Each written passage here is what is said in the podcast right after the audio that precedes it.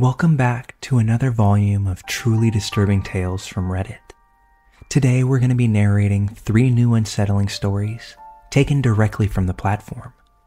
I encourage you all to sit back, grab a snack, and enjoy these terrifying personal accounts. Now, without any further delay, let's jump right in.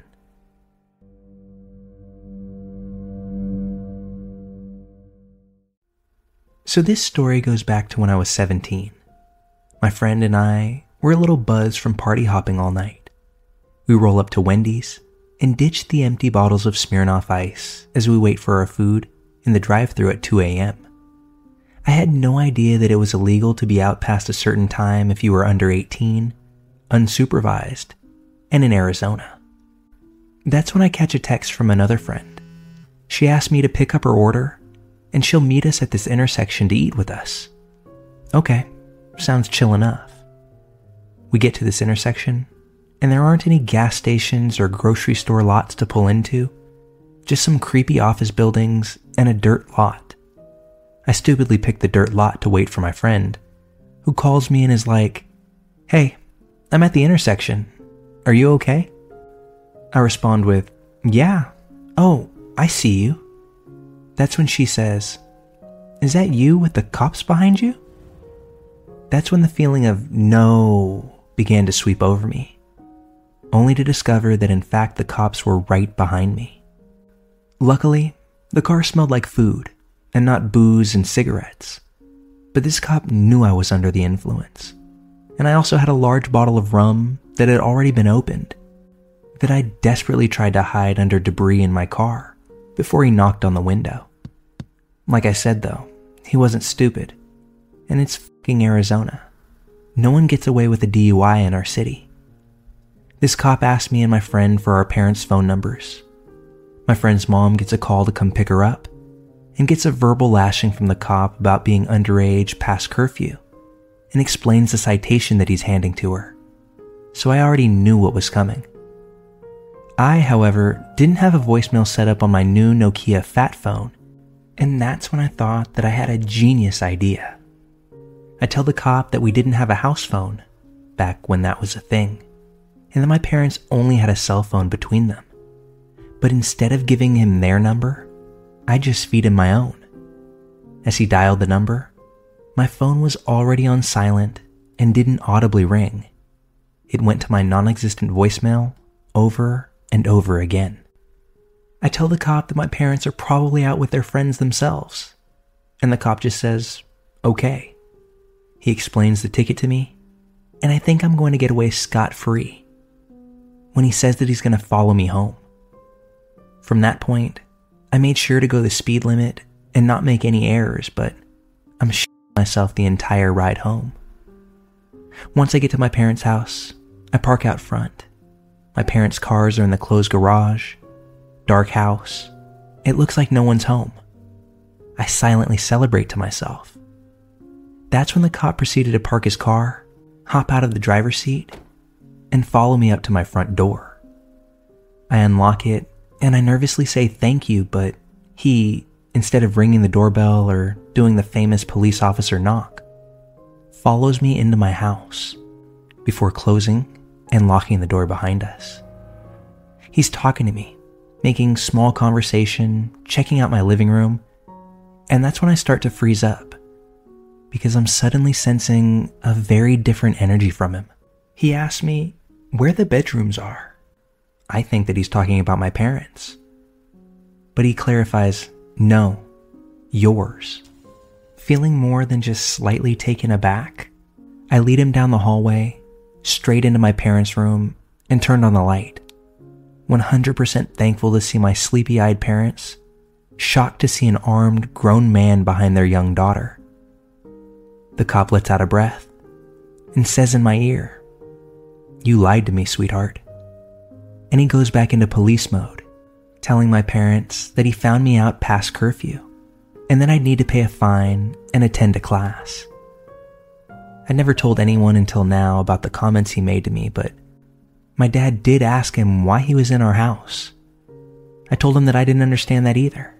The cop had just followed me home and then followed me inside. My father gets out of bed and thanks the cop for getting his daughter home safely. He responds that he was just doing his job. My dad goes to show the cop out, and I follow him because I want to tell my dad about the weirdness that just occurred. So it's my father in front, the cop, and then me. As we walk through the living room, the cop turns to me and whispers, That's a nice house phone you have there, motioning towards the handset on the wall. In that moment, it wasn't what he said that gave me the creeps, but how he turned and whispered it directly to me, with a gaze that I thought was going to turn me to stone. The moment the words left his lips, he was out the door and walking back to his squad car. And once our front door shut, I never saw that officer again. I can't help but think back to that night and wonder about what would have happened if my parents weren't in their room that evening. I know there are good cops out there. I personally know some. I go back and forth between being freaked out and thinking maybe he was just being thorough. But his comments are what stuck with me and that sinking gut feeling they left me with. I'm interested in hearing what you guys think.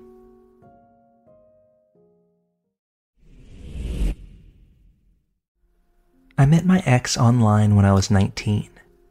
When we began dating, I was shunned from the small Pentecostal church I grew up in my entire life.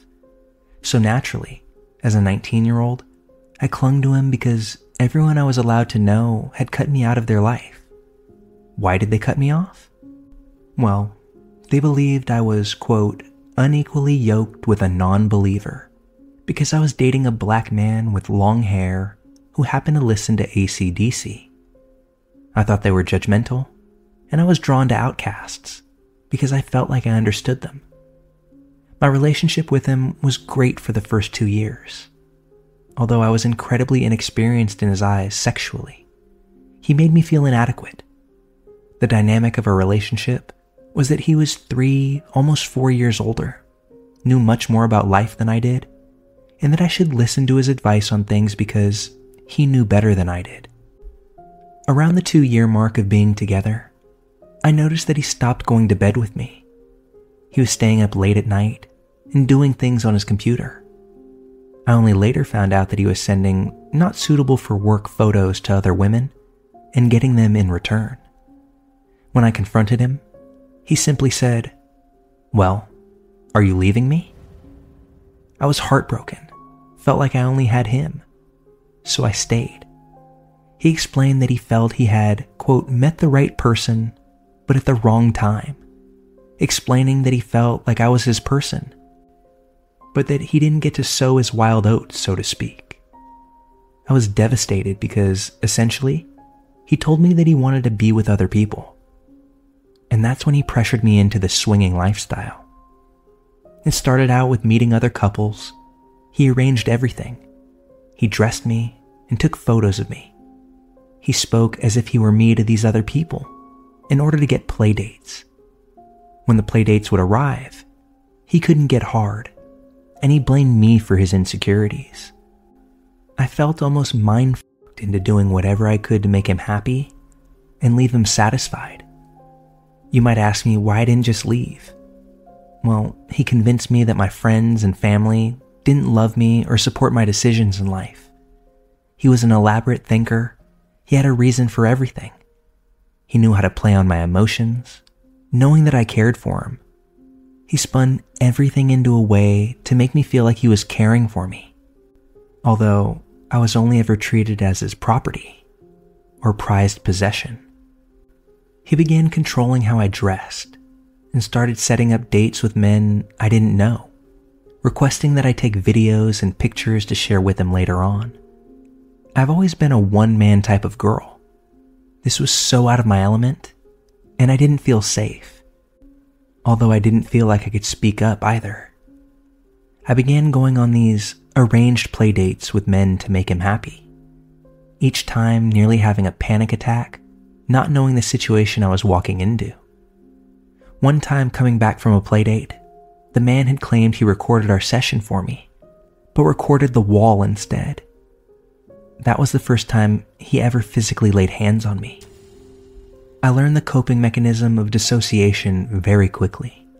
I entered survival mode and made myself into someone else to make him happy.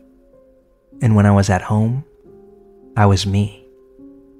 Until one evening where he told me he arranged a play date for me, while simultaneously letting me know that he quit his job.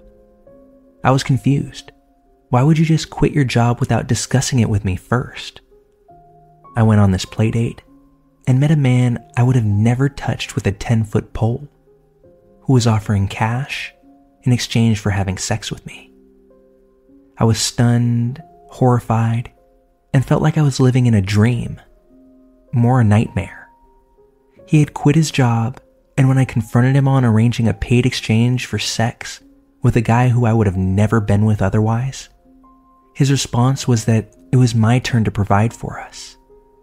Rent was due in two weeks, and we had only $30 in our bank account.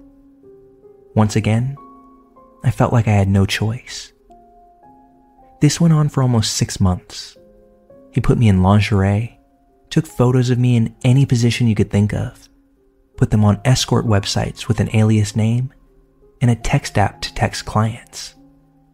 I never was allowed to keep the money, have a say in who I saw, and at the end of every weekend, he would thank me by buying a nice dinner and then keep the rest of the money to fix up his busted 1974 Ferrari.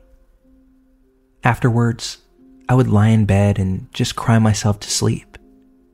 I told him so many times that I wasn't happy doing this, but he told me we needed to pay our bills.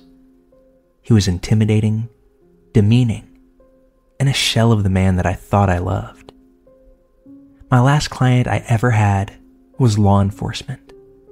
They knew about him because he would stay in the lobby while I met clients.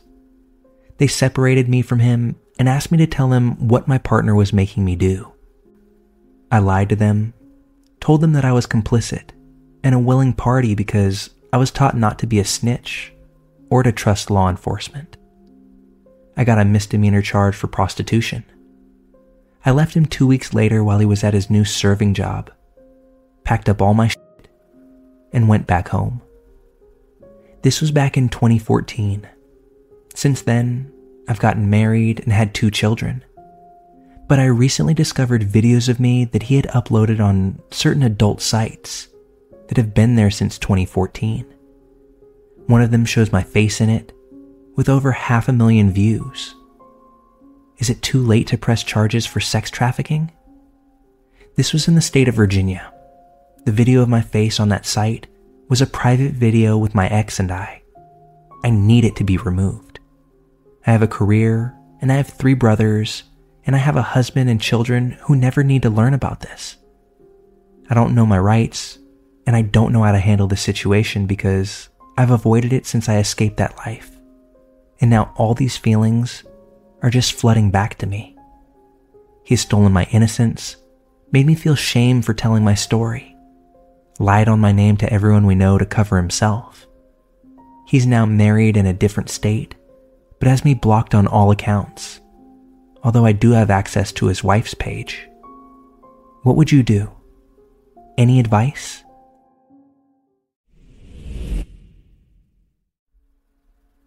I'll be 45 in August, and this story happened back when I was 19. I find it as a testament to listening to the hairs on the back of your neck. My girlfriend and I were months away from being parents for the first time, and we were both working jobs. I worked in retail as a key holder, and she was working as an assistant manager at some place in the local strip mall. After my shift one day, I took the deposit bag, wrapped it up in my work clothes, put all of that in a bag, and I went to walk the five or so minutes to my girlfriend's job. Just before my hand hit the door to the mall, though, a man came up and asked me if I could help with starting his car. That he needed to get to work, but he couldn't figure it out on his own. Now, growing up, my family all had cars like that. So my first thought was, that damn air intake, or whatever. And I said I'd help. We walk around the corner of the mall to where a car is sitting. My first thought, well, that's the car that I'm going to help start. But that's when the guy says, so we just need to get in and I'll drive you to my car that I need help starting. That's when those hairs on the back of my neck start to rise. Now, I've ignored gut instincts before. Truth be told, that's how I was with this girlfriend at the time. But this is a sensation that very clearly is telling me if you ignore these physiological warnings, you'll be sorry. I quickly explained to him that I thought this was going to be a very quick thing and I have somewhere that I need to be, and I'm already late. I apologize and walk away from him into the mall. I watch him leave in the car before going on to my girlfriend's workplace. Once she's done with her shift, I tell her we're going to scrap our plans for dinner and make it home ASAP, dropping the deposit bag on the way. As we're crossing the parking lots to head to the bank in a roundabout way, I see the same dude who was in a hurry to get to work, slowly driving around the Target parking lot, seemingly scoping people out.